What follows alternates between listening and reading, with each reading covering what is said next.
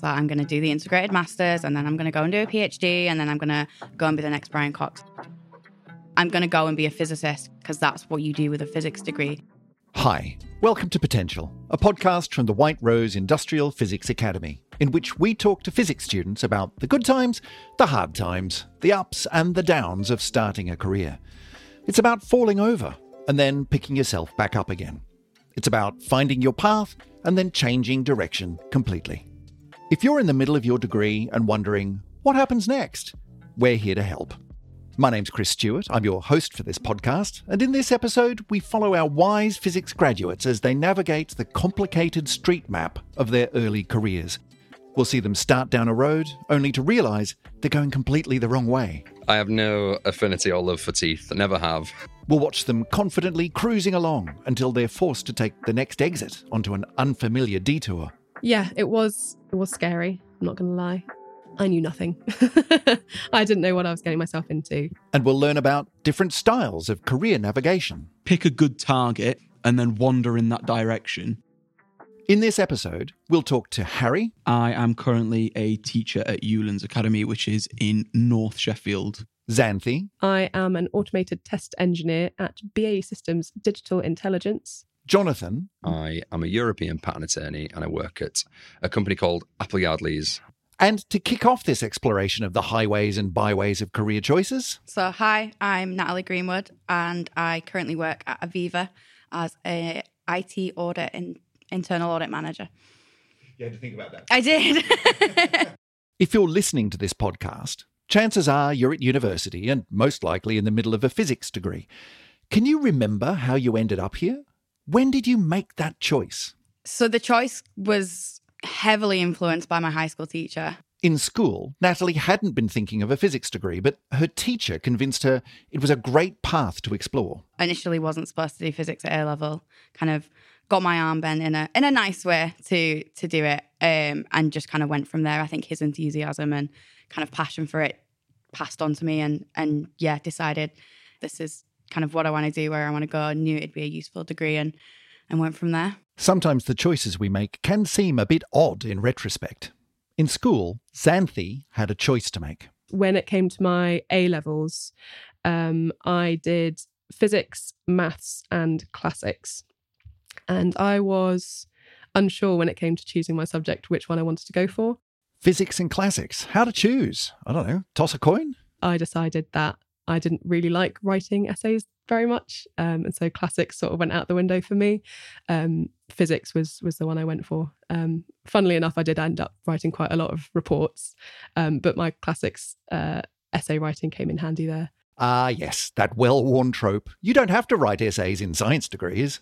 And then there's Jonathan, who didn't choose to do a physics degree, but ended up there anyway. I originally chose to do a dentistry degree, and that was because I'd done maths and science at A level and didn't know what I wanted to do and thought, I don't want to be a medic, so dentistry sounds like a good career, reasonable money.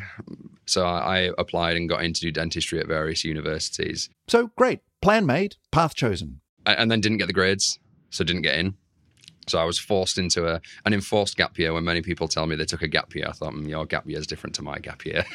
Applying for a degree, choosing a career path, and then not getting accepted? Well, some people would find that pretty hard to take. But when Jonathan took some time to reflect, he realised something really important. I have no affinity or love for teeth. Never have.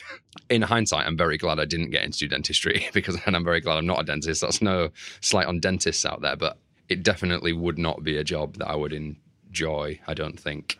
So while he worked away at various jobs over his enforced gap year, he thought hard about what he wanted to do next. You know, when I eventually came to the decision of wanting to do physics, I thought, well, you know, that is a good career decision because it doesn't close any doors, and it's certainly a sort of well respected. Will give me the right skills to do anything within reason. Obviously, not be a dentist, but which, as we've established, is probably a good thing for Jonathan anyway. Another of our graduates who changed direction pretty drastically is Harry. As a physics student at York, he was thinking about jobs in the city after graduation, something in finance or accounting. So, in second year, he diligently started doing all the things you're supposed to do to build up your experience and fill out your CV. I did things like the investment soc or something had their tests for if you want to go into finance in terms of London-based investment banking, like do these aptitude tests, things like that. So I was doing those at the start of second year. So I was very much keeping it in my mind. And then a strange thing happened. It's very much kind of a fork in the road type moment. Um, I was filling out a application for a second year summer internship for I think it was Deloitte or something, one of the big four accountancy firms, and it was just that box where it says, "Why do you want to do this?" And I couldn't even think of nonsense. I couldn't even think of a nonsense reason to put in the box. And so I just closed the window. I just closed the application, never finished it. And it's one of those moments where you can say, well, if I if I thought of some good quality nonsense, or if I'd actually really wanted to do that and being able to fill it out, maybe that's where my life would have gone down. Forks in the road. Those moments where you're confronted with the question, well, come on then, what do you want to do? And it, it turned out not accountancy was the answer. Harry's life changed direction completely. He wound up in China, learning Mandarin and eventually becoming a qualified teacher. We explore Harry's story in more detail in our episode on work and travel called Where in the World. So have a listen to that one for all of the ups and downs of Harry's global career to date. So, remember Natalie, who chose to do physics at university in part because of her A level teacher's enthusiasm and encouragement? She leaned into that decision hard. Once I settled on physics and I was going, I was like, I'm going to do the integrated masters and then I'm going to go and do a PhD and then I'm going to go and be the next Brian Cox. Like, that's what I'm, I'm going to go and be a physicist because that's what you do with a physics degree. She knew it was a great choice for a wide range of potential future careers. It's a very good degree to have. You know, the, the skills you get and the knowledge you get is so transferable. In the back of my mind, knew that was always there. But yeah, no, 100%. I was going to do a PhD. I was going to be a physicist. I mean, the next Brian Cox, right? So when she got to university and started along her chosen path, I hated it. I absolutely hated every second of my first year. Ah, so that's not great. And look, it happens, right?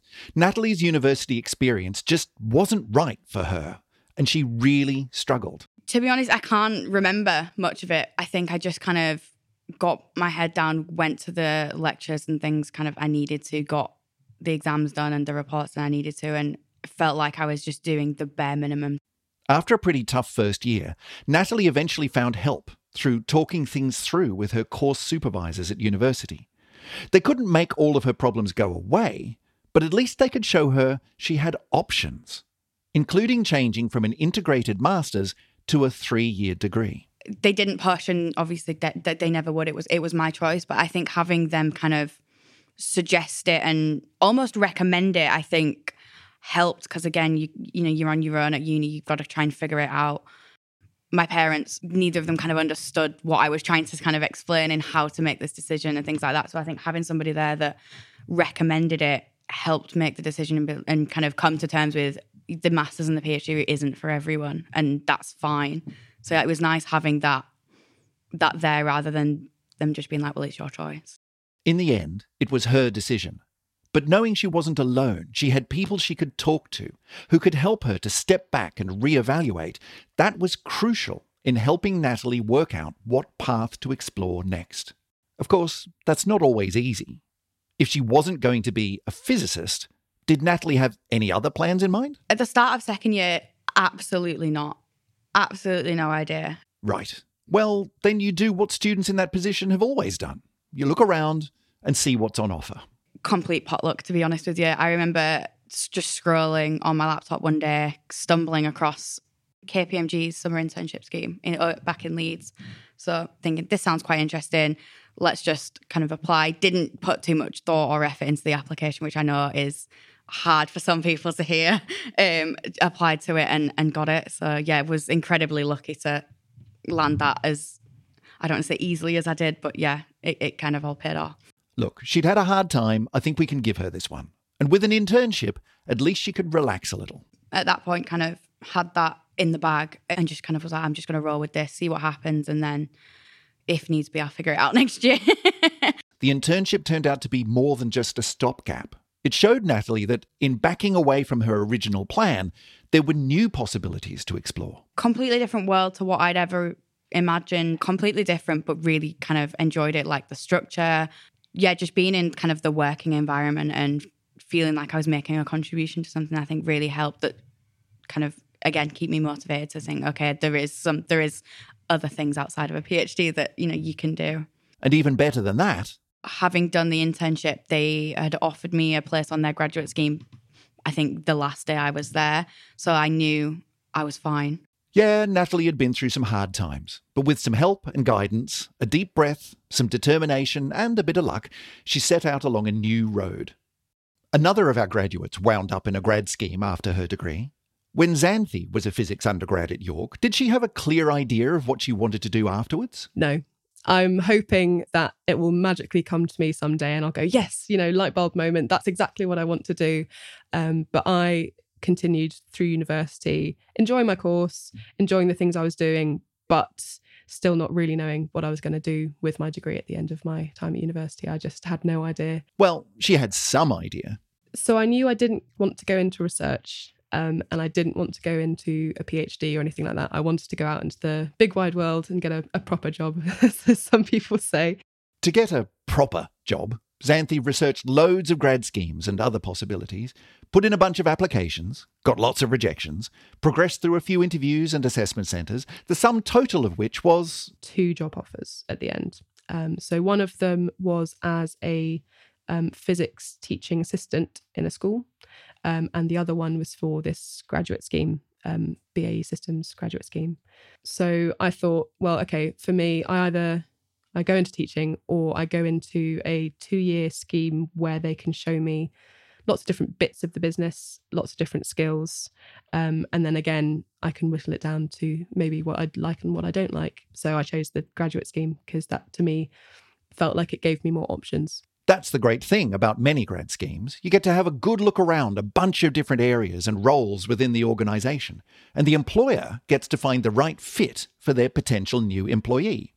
I like to have a change of scene every now and again. Um, I don't like to get uh, bogged down doing one thing all the time. So for me, six months was perfect because it was like you've got enough time to come onto a project to learn all you can about that that area of the business. So by the end of the six months, you're like, right, okay, you know, I've covered this area of the business. I know how it works. I've met all these people. I want to go and do something a bit different now. And at the end of her two year scheme, Xanthi was offered a job in an area she enjoyed as a systems engineer in BAE's Navy Ships Division down south. She settled in, made a bunch of new friends, understood what she was doing, which is always nice. But there was one thing missing from her brand new life and career. So I'd met my partner um, at university. When it came to graduation from university, we said, you know, we're not going to hold each other back. We're going to do long distance for as long as it takes. And the two year grad scheme seemed like a good a good time period. As Xanthi's two years in the grad scheme came to a close, they realised it was a lot cheaper for her to move back up north than her partner to move down south. And so, unfortunately, I had to decide to leave, which was uh, a big shame for me. I really enjoyed my job. I'd worked really hard. Uh, I'd made a lot of friends. I'd made a lot of contacts in that business. Um, I knew what I was doing. so to move completely um, was a, it was a big shock. But it was something that they both knew they wanted, and so she got on with it. Xanthi started looking around for something new, and this is where the sheer size of the BAE organisation was useful. So I actually knew that uh, BAE had an office up in Leeds for the digital intelligence arm of the business. I was like, okay, well, you know, maybe I apply to to go and work up there. And it's not like a complete change of scene. It was a slightly easier move than completely moving to a completely different business. Staying within the organisation means you know how the payroll works, but BAE employs vast numbers of people across the UK and dozens of countries overseas. And so she prepared herself for what was essentially a brand new job. Fortunately, Xanthi had done some work in a sort of similar area during her grad placements. When I was applying, I thought, actually, you know, I have done some of this before. Um, I don't know an awful lot about it. I've not had any proper training in it, but I have a little bit of experience in it. So maybe it's not going to be totally new to me, maybe, hopefully. Still, it's a big change, saying goodbye to the familiar, moving back up north, and hitting the reset button. Yeah, it was it was scary. I'm not going to lie. Which brings us to Jonathan, someone else who hit the reset button early in his career. When I actually applied to do physics and went onto the uni course, at that time in my mind, I wanted to be an academic because at the time I liked studying physics and I liked discovery and finding finding out new things and and all that aspect of science. After the wrong turn towards dentistry, he knew that with a physics degree, It doesn't shut any doors. It keeps all the doors open. And what I am most interested in right now is physics and science. And I will become an academic and a professor. I thought I'd go into astrophysics and study the stars and, and the cosmos. Um, I, I soon realized that definitely wasn't what I wanted to do. not the astrophysics part anyway. But he was still set on a PhD because he still wanted to explore some research physics. Plus, it also keeps on track for if you want to go into academia, postdoc, professor, etc. And has the nice side effect of also delaying any life choices in case you want to go into a different career. You don't. You can just delay it. So he applied for several PhD programs in very non astrophysics areas. Biophysics, soft matter. Again, that kind of halfway between physics and medicine or biology or materials. Lots of application because still at that point I thought, well, statistically will be difficult to progress in academia because you look at the numbers and it's a very steep pyramid at the top. He wanted an academic career, but Jonathan's keeping his options open anyway. So he ended up in a very interdisciplinary PhD and spent the first year in coursework learning loads of non physics biomedical stuff. But when the research kicked in, he quickly realized things weren't right. Individually, if you looked at all the components, I was I, I really liked them all, but I was just having a rubbish time. Jonathan found it hard to put his finger on exactly what was wrong. I guess the sort of the aspect of research that actually you might not get a result.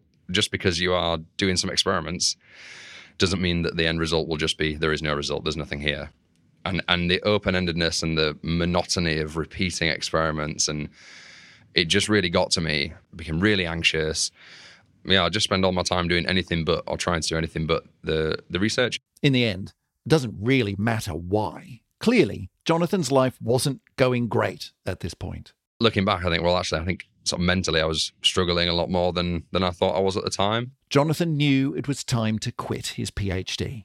We explore how Jonathan dealt with this pretty crushing realization in a different episode of this podcast called Falling Down, where he explains quite candidly how he felt, what he did to push through the hard times, and how he got the support he needed. In the meantime, here's a quick summary. After several difficult conversations with his four PhD supervisors, Jonathan took a month's break from his research to think. But he knew it was time to go, and so he used that time to look around and start applying for jobs. I knew at that point I didn't want to go into research, obviously. And then I thought, well, what can I do with a physics degree? The answer is quite a lot. Many of his friends had gone from their undergrad degrees to jobs in finance or consulting, but Jonathan wanted to stay a bit closer to science. I ended up applying to lots of tech jobs, so software engineering. Um, I applied to cybersecurity consultancies and some more engineering type roles. And then I also applied to patent attorney roles. I mean, if it was good enough for Einstein. It's a really nice combination of legal and scientific. People in tech were obviously a very high demand. It's exploding. There are always going to be lots of jobs in tech. Similarly, as a patent attorney, there are very, unshockingly, very few scientists who then also want to become lawyers. it's a very, very small profession. If he'd been offered either a tech job or a patent attorney job, that would have been easy. But as often happens, the universe had other plans. On the same day, I was offered a, a patent attorney trainee role at Appleyard Lees, uh, and I was offered a, a software consultancy role at BAE. It was a fork in the road, and I had to decide what to do. Ultimately, the choice was clear. The patent attorney job won out. It was a more set career path, and I thought it would be more interesting and more variety of because you're looking at all kinds of different technologies. And I thought that that is a job that's going to keep me most interested and most engaged, and that's what I want to do. So, we've heard stories from our four graduates now journeys that start out in one direction and then switch to a different direction. Some of these changes have been completely natural and easy, some have been abrupt and painful. All of them took some courage and determination. So, what can we take from all of this? Well, first of all, if you're caught up in a dilemma, making a difficult choice, wondering how you're going to get through, just know that things will get easier. I- I'd never slept so well that night after saying I'd quit. It was it was like it was like a wave of relief, and the anxiety had just just left my body. I just instantly knew that I'd done exactly the right thing. Natalie had a similar response when she changed from a four year to a three year degree. Kind of the relief of, I think by the time I had to make the, make and submit the decision, I was halfway through and I was like, okay, well, I've done half. I can get through the other half in the better headspace I'm in now, hopefully, and much easier than the first. So, yeah, that was a huge relief and kind of helped motivate me to, to, to get through and, and kind of do my exams and things. You can make a decision, you can change course, and it will be okay.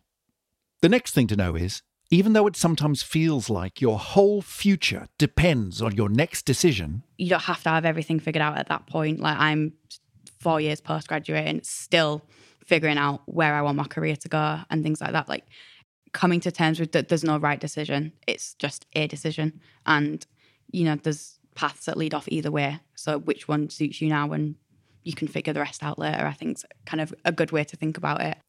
Harry's philosophy is worth considering pick a good target and then wander in that direction. Work out roughly where you'd like to go, but don't get too bogged down in the specifics. As long as you've gone somewhere and done something, built some skills, built some built something along the way, if you decide to pivot, you're absolutely fine. Everything you do on your particular journey is good experience, even the bad bits. I've ended up in a career that I really enjoy and in, in a place that I really like working.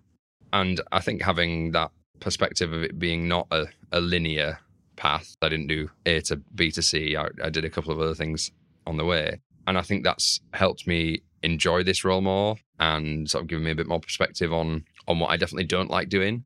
When I went from university to systems engineering, I knew nothing. I didn't know what I was getting myself into.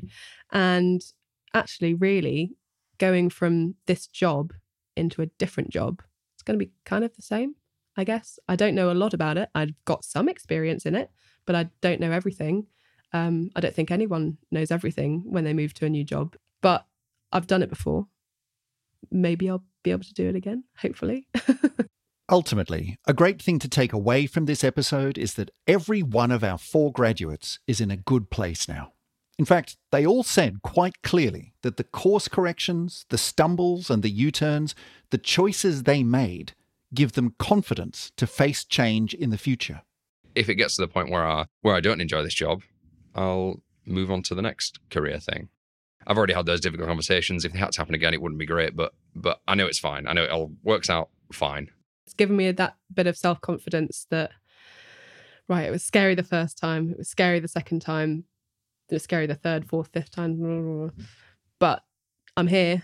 I've got a job that I enjoy. I've come through it all and, you know, I'm having a nice time. If something else comes up in the future, I can just, right, face it head on. Let's do it. Let's see what happens. I mean, look, change is inevitable. It's the only constant thing in life. So you may as well get used to it. Since she opened this episode, I'll hand over to Natalie for the final word. I have no idea where I'm going with my career, but it's fine. Like, I'm clever enough and kind of settled enough that it, I'll figure it out. A very kind of big believer in things just will work themselves out. It will be fine.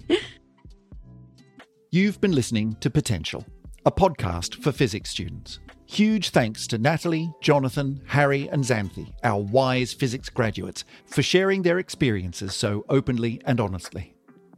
The show is produced and presented by me, Chris Stewart, and brought to you by WRIPA, the White Rose Industrial Physics Academy, a collaboration of five university physics departments all working together to better prepare students for graduate level technical employment.